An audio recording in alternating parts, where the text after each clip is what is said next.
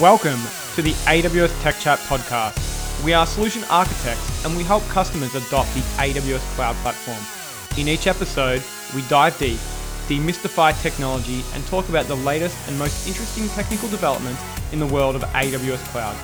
We bring you the AWS Roundup and deep tech dives in topics of interest.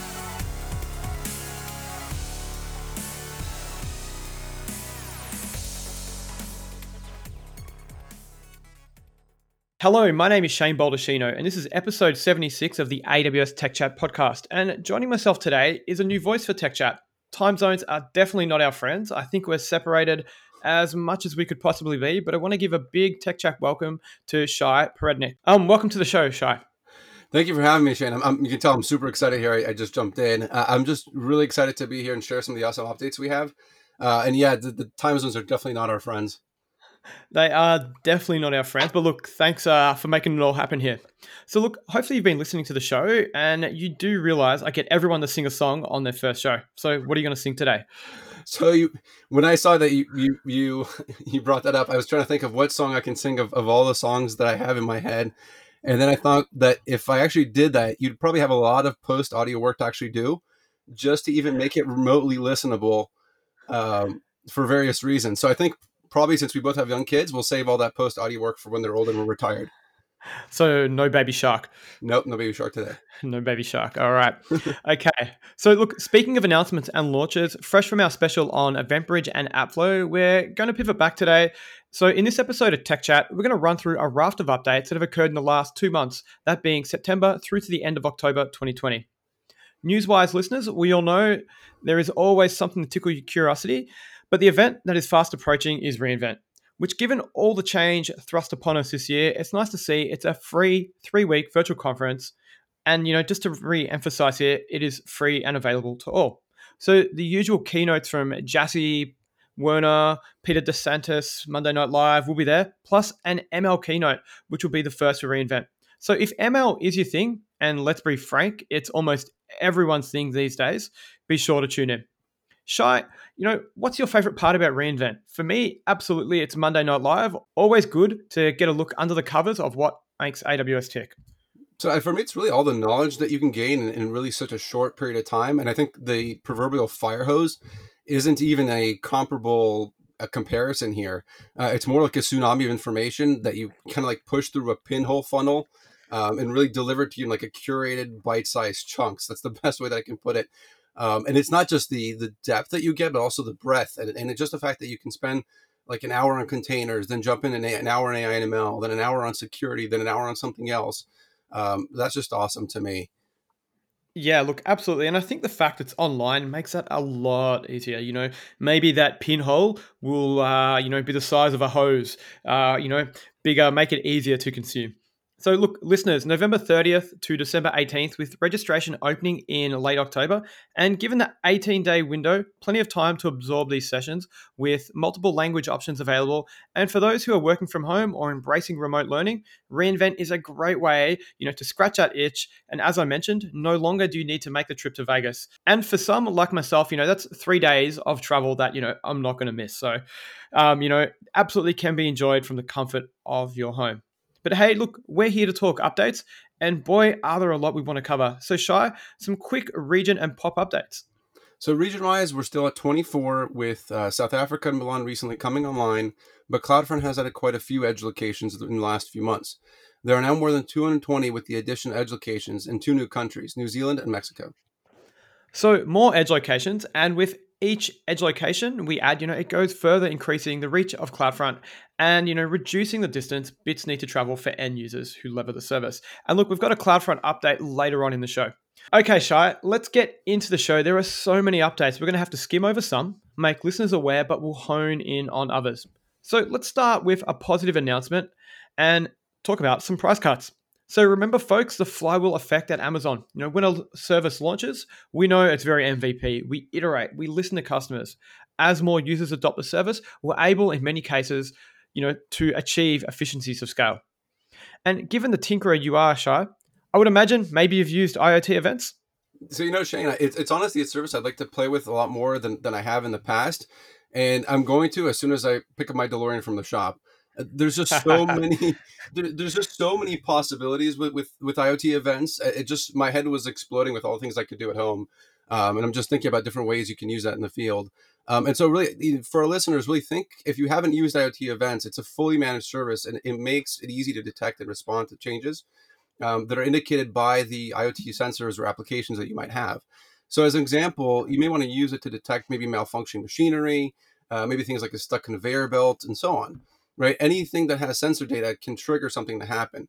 You're really only bound by the imagination. Um, with AWS IoT events, you pay for each message evaluated. And in September, we reduced the current price per message evaluation at the lowest usage tier in AWS IoT events by 86% and introduced an additional usage tiers that provide higher discounts for workloads over 100 million message evaluations per month. There are a few more details of this announcement. So if you're using IoT events, I really encourage you to check it out. Awesome. So, Amazon Connect, a service at least in Australia that is gaining tremendous adoption, has had a price cut. It's not a global uh, price cut, but it's focused in one area of the world. Yeah, it's actually Shane. This is the second time in 2020 that Amazon Connect is announcing outbound telephony cost decreases uh, across six regions in Europe. We're actually a bit behind reporting the news here, uh, but from September 1st, uh, Connect had decreased the following outbound telephony rates in the EU um, in Frankfurt and then EU West in London, uh, regions for the following six countries. So we have Portugal's by about 79%, Spain by 64%, France by 15%, Sweden by 14%, Australia by 12, and finally Italy by 1%. You don't have to make any changes. Um, it's as easy for cus- it's an easy win for customers in Europe. Yeah, and look, indeed, if you haven't used Amazon Connect and have been using any other IVR systems, you know, Asterisk or maybe a more commercially viable one, you know, it's really quite simple to set up. And being, you know, deep rooted in the DNA of AWS, what I think makes Connect awesome is the ability to extend the platform. You know, a Lambda function here and there, and before you know it, you're going to be reading data out of your CRM. Lastly, on the cost front, not so much a cost saving, but you know, read between the lines here. Listeners, this is a tool that is going to help you track down spend and anomalies in your account. So let's talk about a new feature, Shai. It's in public preview and worth taking a look at, and that is AWS cost anomaly detection. So finding erroneous costs can often be challenging and time-consuming process. We all know that. But look, now you can receive anomaly detection alert notifications with root cause analysis. That's really important. So you can proactively take actions and minimize unintentional spend. And I think the kicker and the value in this Shai is the root cause analysis. Being able to hone in, you know, in what causes spend is key here. Yeah, I think that's so important. I mean, there's so many customers that I work with that that's really some of the hardest challenges they have is just understanding where that spend is coming from and and trying to understand where the root cause is. So I'm really excited to jump in with this with them. I think they're really going to benefit uh, a huge amount from this uh, service as well. Um, and so behind the scenes, uh, what's going on here, right? There's a machine learning model, um, and that is able to detect various types of anomalies. Uh, the AWS Cost Explorer uh, service has the click-through wizard for this. Uh, so what you're actually going to do is it's there's a few steps, actually about two. Firstly, you're going to need to create a monitor, and there's four different types of monitors. And this really guides the smarts behind the scenes on what you're looking for. Yeah, that's right. So so let's let's jump in. Let's look at those four monitor types. So first of all, we have the AWS services. This monitor evaluates the AWS services individually for anomalies. So as you adopt new AWS services, this monitor is going to automatically configure to it's automatically configured to start, and it's going to evaluate that service for anomalies without you having to change anything in your con- configuration. Okay, so if I'm reading between the lines here, this monitor type is going to detect new services that you previously haven't been using. Yeah, it, it, it's really cool to be with the fact that you you have your environment, you use it as it is, and then when there's a new service that either maybe you deployed or maybe somebody else deployed and you weren't aware of it, um, you're going to get the anomaly detection. And it's going to let you know. So yeah, really excited about that one. Uh, let's go on the next one there. So we have the the linked member account. Um, someone's a little different, right? So this monitor evaluates the total spend of an individual group, uh, sorry, of an individual account or a group of linked accounts. So this is really helpful if you want, if your organization needs to uh, maybe segment spend by team, or maybe it's by product, by service, or by environment, uh, which you then define by account. Um, this is a really good monitor to use for that one. Then after that one, we have the cost allocation tag. So if you're using tags, this is a really good one to start leveraging. It's very similar to the linked member account monitor type. And we offer this monitor should you need to segment um, similarly by, by teams, product environment events, uh, but you're going to leverage tags to do that rather than different accounts. And so this uh, monitor uh, type restricts to a tag uh, to one tag key, uh, but also accepts multiple tag values for that key. So let's take a look at an example. Uh, you might have a cost allocation tag with a tag key of cost center, uh, which is one I see very often. And then there's maybe different tag values for that key, which again, just sometimes we see this. Um, and so one might be cost in cost center engineering. Then you might have cost center engineering, but with a capital E and then somebody might put in cost center eng for you know short for engineering once you select the tag key of cost center as your monitor you can then select all these different uh, tags or values uh, to be evaluated together under that single monitor the last one we have is cost categories and since launch of cost categories uh, many of our customers have started using this service uh, to logically create custom groups allow them to better organize their spend so really there's four monitors that you can use there four different ways to um, monitor your anomaly detection or your, your spend. Yeah, really cool. And look, after you've created the monitors, you define an alert threshold. So in dollars, how often you want to be notified, you know, perhaps just daily or weekly. And you can change this if you find this feature, I guess, to be a little bit too chatty. So as you begin to see spend anomalies in the anomaly detection dashboard, you can dive deeper into each anomaly by clicking on each detection date. And you'll immediately notice three things. So you're going to see the root cause analysis. So regardless of how you configured your monitors, anomaly detection will attempt to pinpoint the root cause of the anomaly by indicating the service. So, you know, maybe it's uh I was going to say EC2, but I'm trying to think on the fly here of something a little bit more exotic, actually. Okay, maybe you've spun up those X1s or something like that. Who knows, right? there may be multiple root causes occurring at once. So, in these cases, anomaly detection will provide the most prevalent of the two root causes. Anomaly detection is integrated with Cost Explorer, so you can graphically visualize the anomaly and perform further analysis as needed. And you'll notice the filters and dates are automatically configured based on the anomaly details. And lastly, as you evaluate your anomalies, you have the ability to submit feedback on each anomaly. This not only helps you keep track of which anomalies you've already evaluated, but it helps us, the anomaly detection you know team, improve and to be more tailored to your assessments and preferences. And lastly, this is a free service, so absolutely worth taking a look at. And you know, I could probably think of lots of customers who are always going, "Hey, you know, why is my bill so expensive?" And you know, before having to you know dive deep and understanding, hey, you know, a self-empowered team has spun up you know X resources, etc. Yeah, I mean, I can think of so many use cases with with the customers I've worked with, uh, you know, for the last uh, couple of years. Just so many ways that they could use this to detect. You know, is is are they using a service in a different way that they used before? Did they deploy a new service that they didn't think about deploying? Did somebody deploy something that they weren't supposed to?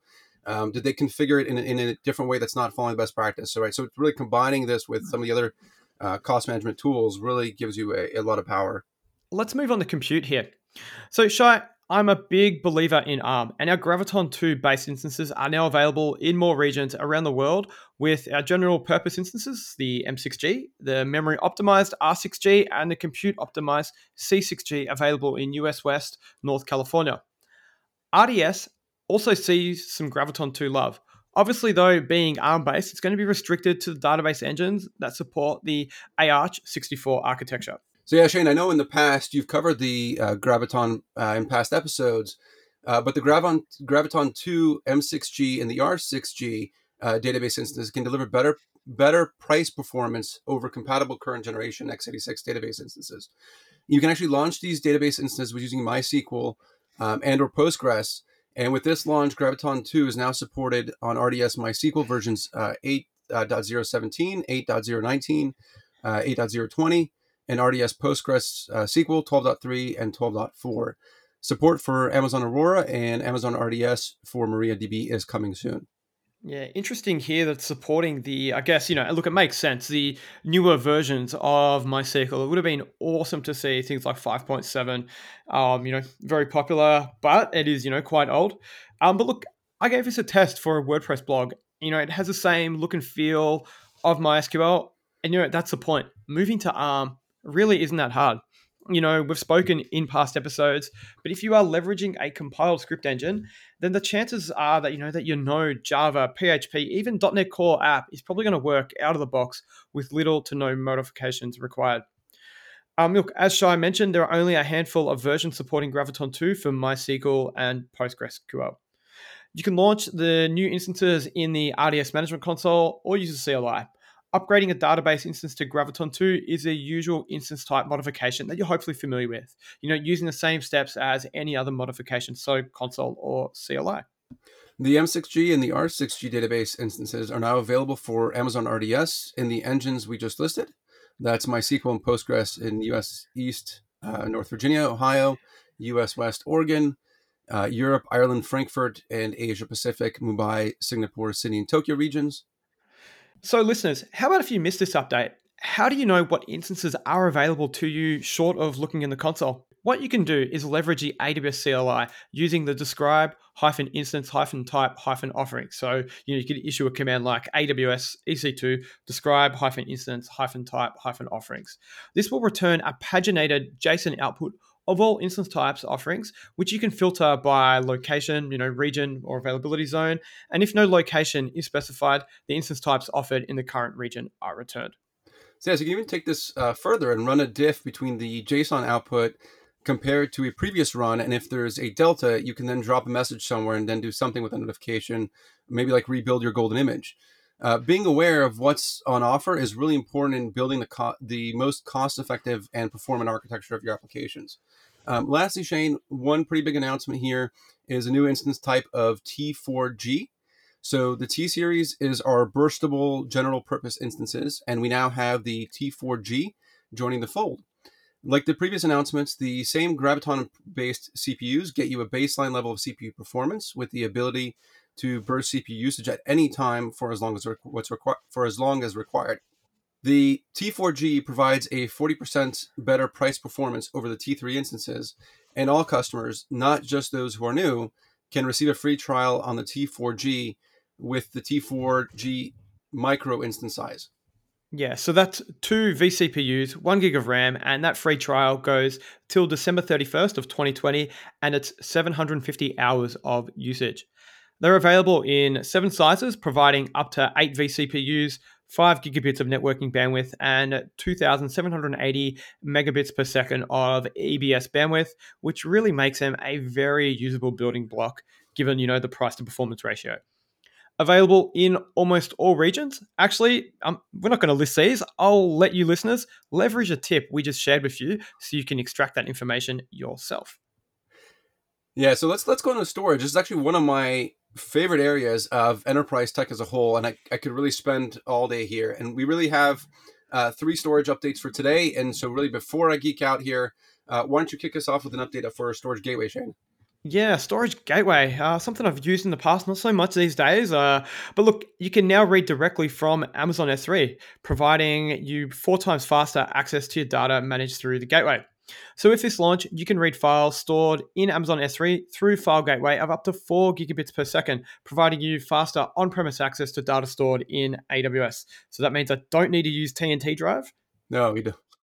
Okay, so look, if you're not familiar with Storage Gateway, it's a hybrid cloud storage service that provides on premise applications access to virtually unlimited storage in AWS using common storage protocols like, you know, your SMBs, your NFS, etc., that, you know, you're using with your on premise systems today.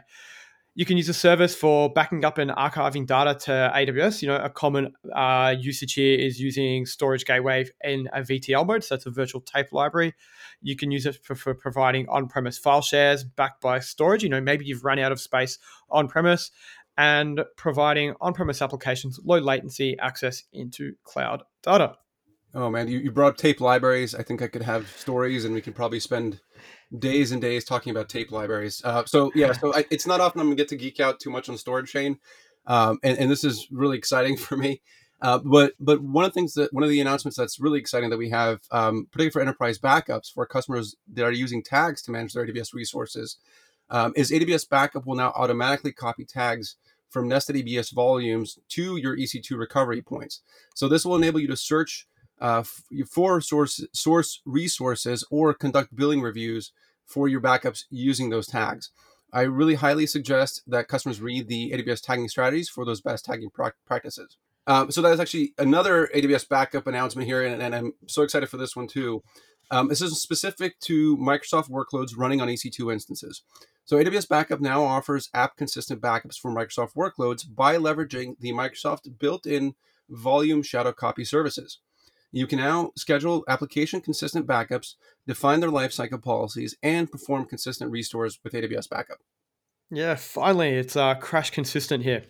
Uh, look, you know, backups typically something that doesn't get me that excited, but I will say, you know, exciting stuff for those who love their backups particularly, you know, if you're a Microsoft user here, you know, being able to perform crash consistent, you know, VSS style backups, you know, really important here. And I know you do, Shai. Oh, yeah. Love this stuff. So let's move on to streaming before, you know, we lose you in the backup world. Fair enough. okay. So look, we are a platform of choice and many offerings from the Apache Foundation are incredibly popular. You know, customers love and use a lot of these offerings from, you know, traditional Apache web server through to Airflow. And today I want to touch on Apache Flink. Being licensed under the Apache Foundation, it's an open source, unified stream processing and batch processing framework. You know, it's written in Java and Scala, and Flink executes arbitrary data flow programs in a data parallel and pipeline manner. Now, we've run a deep dive episode on messaging, episode 57, but to recap, you know, rather than pushing a message to a message bus, which gets consumed by a consumer, when you publish a message to a stream or a journal, it's there for the data retention period of a stream. Now, I won't go into the merits of streams, but a very useful building block in your architecture. And with this update, Apache Flink Kinesis Consumer now supports enhanced fanout and HTTP2 data retrieval API for Amazon Kinesis data streams. So EFO, so that's the enhanced fanout, allows Kinesis data stream consumers to scale by offering each consumer a dedicated read throughput of up to 2 megabytes per second. The HTTP2 data retrieval API reduces latency, hence you know, HTTP2 and the inherent benefits around that, of data delivery from producers to consumers to 70 milliseconds or better. In combination, these two features allow you to build low latency Apache Flink applications that utilize dedicated throughput being fed from Kinesis data streams. So to get started here, you'll need to use a connector into Kinesis, which can be found in the Apache Maven repository and the GitHub repository for Apache Flink version 1.8. Cool. So the fundamentals of streaming is different, and for old hats like myself, navigating even this preview announcement on Flink doesn't come natively. With what we've announced, there is a new course to help customers, you know, get up to speed in this space. You know, perhaps I need to take this course myself. yeah, I think I might take it with you. So yeah, there's actually a um, so it goes without saying, uh, Kafka with is difficult. Um, it can be challenged to architect, it, a challenge to operate, a challenge way to manage on your own. And MSK helps abstract that level of infrastructure from your uh, your management purview. Uh, but there's still nuances that you require to know and to get up to speed. And so if you navigate to the aws.amazon.com slash MSK and you click on the resources tab, we now have an MSK masterclass. Uh, and it gives you six hours of hands-on learning and best practices in the most comprehensive content on Amazon MSK. So, at a high level, Shane, you're going to learn how to create an Amazon MSK cluster in a dedicated VPC and start producing and consuming Apache Kafka topics. Then you're going to learn how to set up an Amazon RDS PostgreSQL database to send event streams uh, for change data capture or CDC. Then you're going to deploy uh, streams processing application, including using Amazon Kinesis data analytics for Apache Flink. Then you're going to use best learn about best practices uh, for operating and monitoring uh, MSK. Um, and then finally, you're going to learn about Amazon MSK cluster security and a whole bunch of stuff more. Um, and so, if Kafka is in your wheelhouse, or it's just an area that you want to learn more about and you, you want to dive into more, uh, maybe it's in the future somewhere, we really encourage you to uh, take a look at this course. A lot of updates there on streaming. So, let's segue and chat about Lightsail. So for our customers that leverage Lightsail for their virtual private server workloads, Lightsail now offers OS-only blueprints, which let you spin up Amazon Linux 2, uh, Ubuntu 20, Windows Server 2019, and Debian 10, in addition to others. For those unfamiliar with Lightsail, Lightsail bundles include common web applications, storage, and a generous amounts of data transfer. So you have everything that you need to get up and running, all for a fixed monthly price and a few clicks in the console. Yeah, look, it's a really uh, cost efficient way to get started. You know, 20, 30 bucks a month, get yourself a VPS, you know, run that WordPress blog. Um, you know, I've actually set up Lightsail VPSs for small businesses, uh, you know, friends, family, etc. Really easy way to get started. So, what you're saying here is with this announcement, you can build and run your own application bundles and run them in Lightsail just like an AMI or, you know, an Amazon machine image. Yeah, that's correct. So we really love choices at AWS, and this is just another way for customers to easily spin up their web applications uh, when they just want to focus on the app and not the underlying infrastructure. So this speaks to our approach of launching a service and iterating. Lightsail slowly but surely is adding maturity in this space. Containers, containers, containers. It never stops, nor should it. You know, the sheer number of updates around containers continues for a very good reason, which I'm sure we're all aware. You know, they're just awesome. So, plenty of announcements in this space. Prometheus, a popular open source monitoring project, which, if you didn't know, has been adopted by the CNCF, so the Cloud Native Compute Foundation, has made its way into CloudWatch. Can we go back to containers, containers? I kind of want to hear you say that over and over again until you start sweating. CloudWatch Container Insights, to be more precise, uh, monitoring Prometheus automates the discovery of Prometheus metrics from containerized systems and workloads. Um, discovering Prometheus uh, metrics is supported for both ECS and EKS, as well as hand rolled Kubernetes clusters in EC2. The Prometheus counter, gauge, and summary metric types are collected. Support for histogram metrics is planned for upcoming releases. For Amazon ECS clusters, both the EC2 and Fargate launch types are supported, but EKS at this stage does not support Fargate launch types. The Container Insights Prometheus solution automatically collects metrics from the following containerized workloads and systems, and you can configure it to collect Prometheus metrics from other containerized services and applications. So, out of the box today, it supports AWS AppMesh, Nginx, memcached, Java slash JMX, HA proxy, and for ECS clusters, it will support AppMesh and Java JMX. You can adopt Prometheus as an open source and open standard method to ingest custom metrics in CloudWatch. The CloudWatch agent with Prometheus support discovers and collects Prometheus metrics to monitor, troubleshoot, and alarm on application performance degradation and failures faster. This also reduces the number of monitoring tools required to improve observability moving towards that single pane of glass that organizations uh, strive for. Uh, Container Insights Prometheus support involves pay per use metrics and logs, including collecting, storing, and analyzing. So please check out the CloudWatch pricing page for more details. So moving on, Shai, EKS would have to be one of the most popular services in the Amazon fold huge adoption rates. But given it's not our native container offering, you know, a lot of that tight integration that ECS enjoys out of the box just isn't there. There has been a CNI plugin to overcome some of this, but I'm happy to announce that EKS users can now leverage native EC2 security groups to secure applications with varying network security requirements on shared cluster compute resources. So, you know, going back here, previously all the pods on a node share the same security group, you know, so that could be lots of different types of applications. You know, while IAM roles for service accounts solves the pod level security challenges at the authentication layer, many organizations' compliance requirements also mandate, you know, network segmentation as an additional defense in depth step. Yeah, and you know, you could use um, the Kubernetes network policies to provide an option for controlling network traffic within the cluster, but they do not support um, controlling access to AWS resources outside of the cluster. So now, uh, network security rules that span the pod to pod and the pod to external AWS service traffic can be defined in a single place with EC2 security groups and applied to individual pods and applications with Kubernetes native APIs. This makes it easy to achieve network security compliance in clusters that are shared across multiple uh, teams and applications. Yeah, so look, there's a few gotchas to consider here. So your EKS cluster must be running Kubernetes version 1.17 and the Amazon EKS platform version EKS 3 or later. Um, you know, spoken about this in the past, um, but you know, not only for EKS and for our managed services, you know, ensure that if you're using a managed service, that you're aware of its support policy. You know, you really don't want to get caught out here. Um, you, you can't use security groups for pods on Kubernetes clusters that you deployed on Amazon EC2 kind of as you know, as we mentioned before. Traffic flow to and from pods with associated security groups are not subjected to Calico network policy enforcement and are limited to EC2 security group enforcement only. So there's a bit of community effort underway to remove this limitation. Security groups for pods can't be used with pods deployed to Fargate, mentioned that. Uh, can't be used for Windows nodes.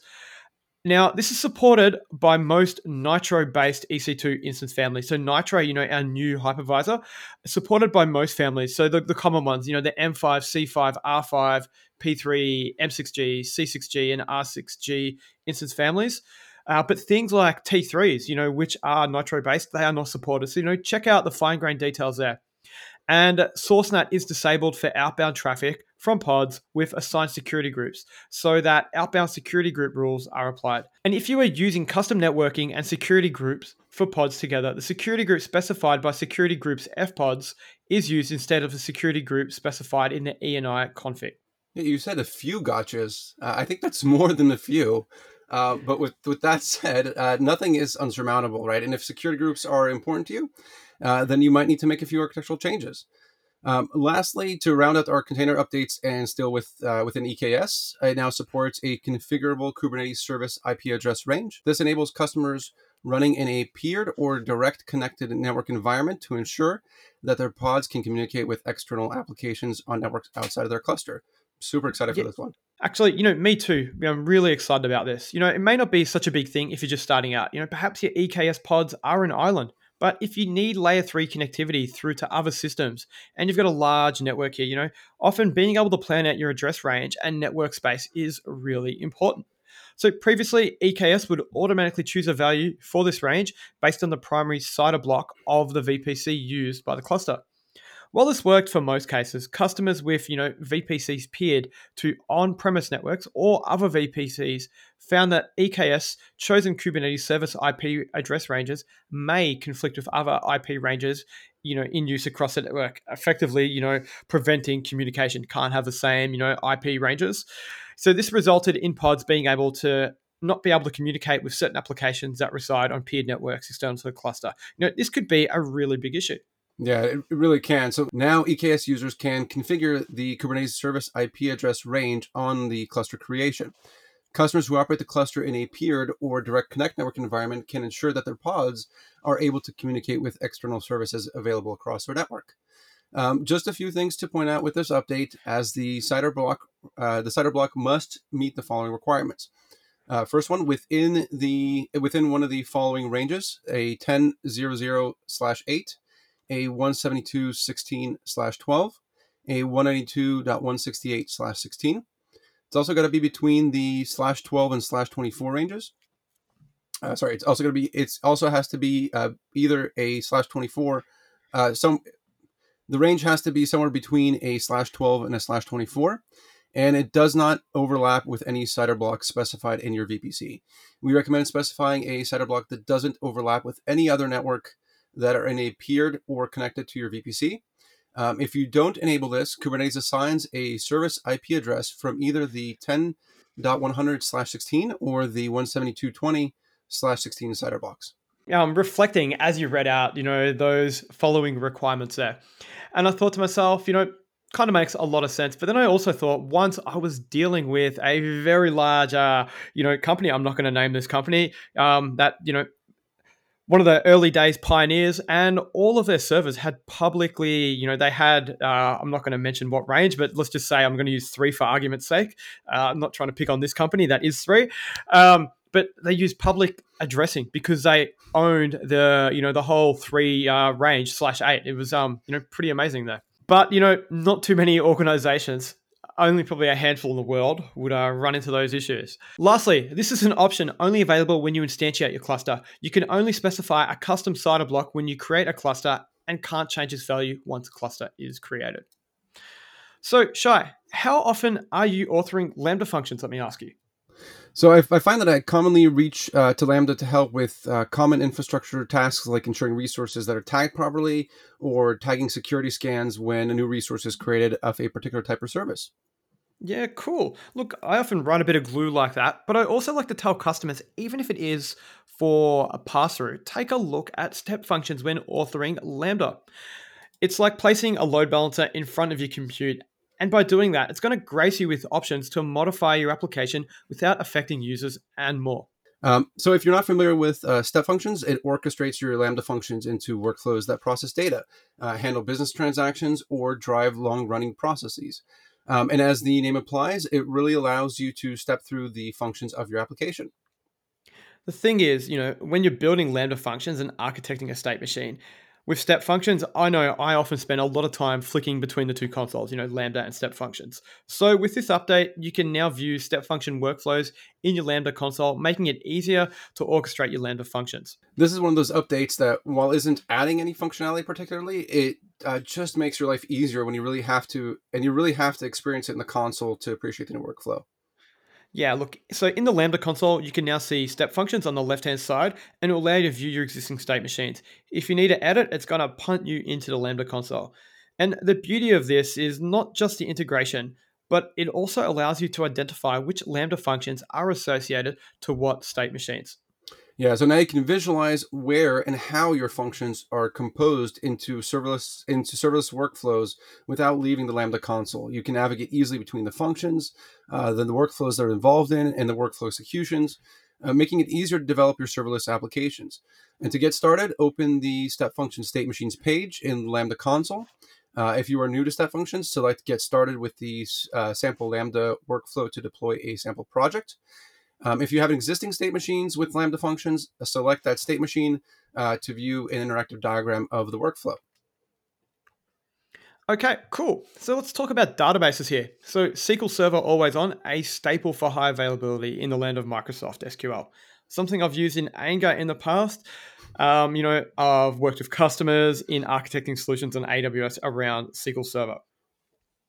Yeah, it's, it's similar here. I really have a, a love hate relationship with with Always On um, as well. It, it, works well when it's set up and conditions are just right. Um, but if you're not familiar with uh, SQL Server Always On availability groups, it's a high high availability and disaster recovery solution that provides an enterprise level alternative uh, to database mirroring. Uh, it was introduced with uh, SQL Server 2012. Uh, always on availability groups uh, maximize the availability of a set of user database for an enterprise. And an availability group supports a failover environment for a discrete set of user databases. Uh, and these are known as availability databases uh, that will fail over together. Yeah, so look, the availability group supports a set of read write primary databases and 1 to 8 set of corresponding secondary databases. Optionally, secondary databases can be made available for read-only access and for some backup operations. You know, that's a really cool thing feature there. However, you know, it does impact your licensing uh, ramifications here, so take that into note. Look, the thing is, I've lost touch with SQL personally, and I've never been involved with SQL Server on Linux. So I, I just get excited at the idea here of, of thinking uh, that there's an idea, a possibility of running a Microsoft database on Linux. Um, so go on, Shane. I, I, just enlighten me here. Yeah, okay. So look, this announcement is the AWS Launch Wizard now supports SQL Server always on operation and deployments on Linux. You know, and on paper, it's a pretty simple affair, you know, very similar to, you know, installing any other third-party piece of software, you know, if you're familiar to Linux. You know, it's as simple as, you know, um, you know, doing a wget to download the package, you know, import the public repository, the GPG keys, um, you know, do a sudo add apt repository, you know, so register the Microsoft SQL Server Ubuntu repository for SQL Server 2019. And then, you know, sudo apt get install MSSQL um, hyphen server, you know, and really is as simple as that. You know, after the package installation finishes, you can run a command, you know, mssql conf setup and follow the prompts to set the, you know, the usual SA password and choose your edition. Availability groups are available on Ubuntu server, making it easier for you to run SQL Server workloads on free Linux-based operating systems without the need to buy a Windows Server license. The AWS Launch Wizard offers a guided way of sizing, configuring, and deploying AWS resources for third party applications such as Microsoft SQL Server Always On and HANA based SAP systems, without the need to manually identify and provision individual AWS resources. Very cool. Um, you know, if someone has actually done this, drop us a message, you know, AWS Tech Chat at Amazon.com. I would love to hear, you know, your thoughts on this. Okay, so let's pivot towards networking. Now, look, I've spoken in the past of the merits of using CloudFront, regardless of your architecture. You know, summary: if your application is publicly accessible, CloudFront is going to improve performance, reduce costs, increase your security posture. A rather large feature announcement that has been in the works for some time is Origin and Media Shield. I've explained in the past CloudFront's caching layers with edge locations feeding off regional edge caches before accessing the origin. So, you know, request hits an edge location, multiple edge locations connecting to a regional edge case. If it's not found in the regional edge cache, it gets forwarded or gets requested from the origin. Now, if I'm to wheel in my virtual whiteboard, you have edge caches accessing regional edge caches, then the origin. If your application is global and your origin is in one region, effectively you're going to have multiple regional edge caches hitting your origin. So, with this feature release, the requests from regional edge caches scattered all around the world are going to be collapsed and made not to the origin, but to the closest regional edge cache to the origin. Yeah, so uh, let's dive into some of the benefits of this. So, the first one is going to be a reduction at the origin, which we've seen customers achieve as much as 10 times. Uh, this is a huge win here. If your origin takes time to scale, or perhaps it's very costly to run, uh, Origin Shield will tick that box. Remember that all requests, um, remember that all requests from all of CloudFront's caching layers to your origin go through Origin Shield, increasing the likelihood of a cache hit. So CloudFront can retrieve uh, each object with a single origin request from Origin Shield to your origin, and all the other layers of the CloudFront cache, edge locations, and the regional edge caches can retrieve the object from Origin Shield. Uh, many, many organizations use a multi CDN strategy, but how do you toggle uh, between multi CDNs? Um, you know, are you implementing these in code? Can you talk about that a little more, Shane? You know, that's a good question. Perhaps you're using round robin DNS, code toggles, or another load balancing tier. This really can be complex. With this feature, we now allow CDN chaining. So you can now set the origin of your other CDNs to use your CloudFront distribution as your origin, simplifying your architectural topology. Origin Shield can be enabled on new and existing distributions via the console, CLI, CloudFormation SDKs. Pricing is per 10k request and varies by region. So if you think you know your use case ticks the boxes that we just listed, it's absolutely worth looking in at detail. All right, I think we've got time for one more quick announcement. EventBridge, we've covered it in anger in the past, but it's a serverless event bus that makes it easy to connect applications together for using data from your own applications, SaaS, and AWS services. But you know, if being candid, it has had an Achilles heel that has stopped many customers adopting. It now, Shai, supports DLQs, which is awesome. That is dead letter queues. Oh, finally. um, this is really going to make those event driven applications more resilient, more durable to storing your events and queues uh, when that event can be delivered or that target's just not available. Yeah. So, you know, rather than, uh, you know, your, uh, you know, system on the other end not being available and your messages going into a black hole, these dead letter queues are the standard Amazon SQS queues. So you can now add a DLQ for your target and you can configure custom retry policies on your target to enable fine grained controls based on the maximum age or the number of retries of the events. You can receive notifications when events are moved to a DLQ, so from a CloudWatch alarm, and you can get started by adding DLQs to your targets when creating or update rules in the console or by using the Put Targets API. Cost wise, you only have to pay for SQS. There is no additional cost for EventBridge. Well, Shai, that is it for today. You know, lots of updates covered whilst we catch up on everything. And let me rephrase catch up with most things in AWS Cloud because let's face it, there are just too many updates. You know, we covered a plethora of topics today. We started talking about price reductions, always a good story. Um, you know, with IoT events dropping a mammoth 86%. Connect, our ever popular phone system in the cloud, decreased telephony costs for outbound calls across six countries in Europe. We then moved to compute, you know, more Graviton instances in more regions. Um, 2020 is many things. I'm also calling 2020 the year of ARM. You know, on a side note, RetroPie on Raspberry Pi 4 is just awesome. I digress here, but look, RDS now has Graviton based instances with MySQL and Aurora, and the T4G has launched. Oh, wait, I, I, want this to keep going. I, I, it's really too bad. I was hoping that we could digress further and talk about how awesome RetroPie is at an Odroid U4, actually, um, and that I need to set up a CNC mill so I can build a cabinet before we approach the winter here. Uh, but yeah, let's let's not digress. Let's get back to the news and wrap this up. It is late here, uh, so let's save the retro gaming chat for next time, Shane. Uh, so on the storage front, right, we shared updates around uh, crash consistency on EBS snapshots for Windows instances uh, and file gateway performance upgrades. Uh, we talked about Apache Flink. Uh, Kinesis Consumers now supports EFO and HTTP2 data retrieval. We also talked about Lightsail uh, offering an AMI like experience with OS blueprints.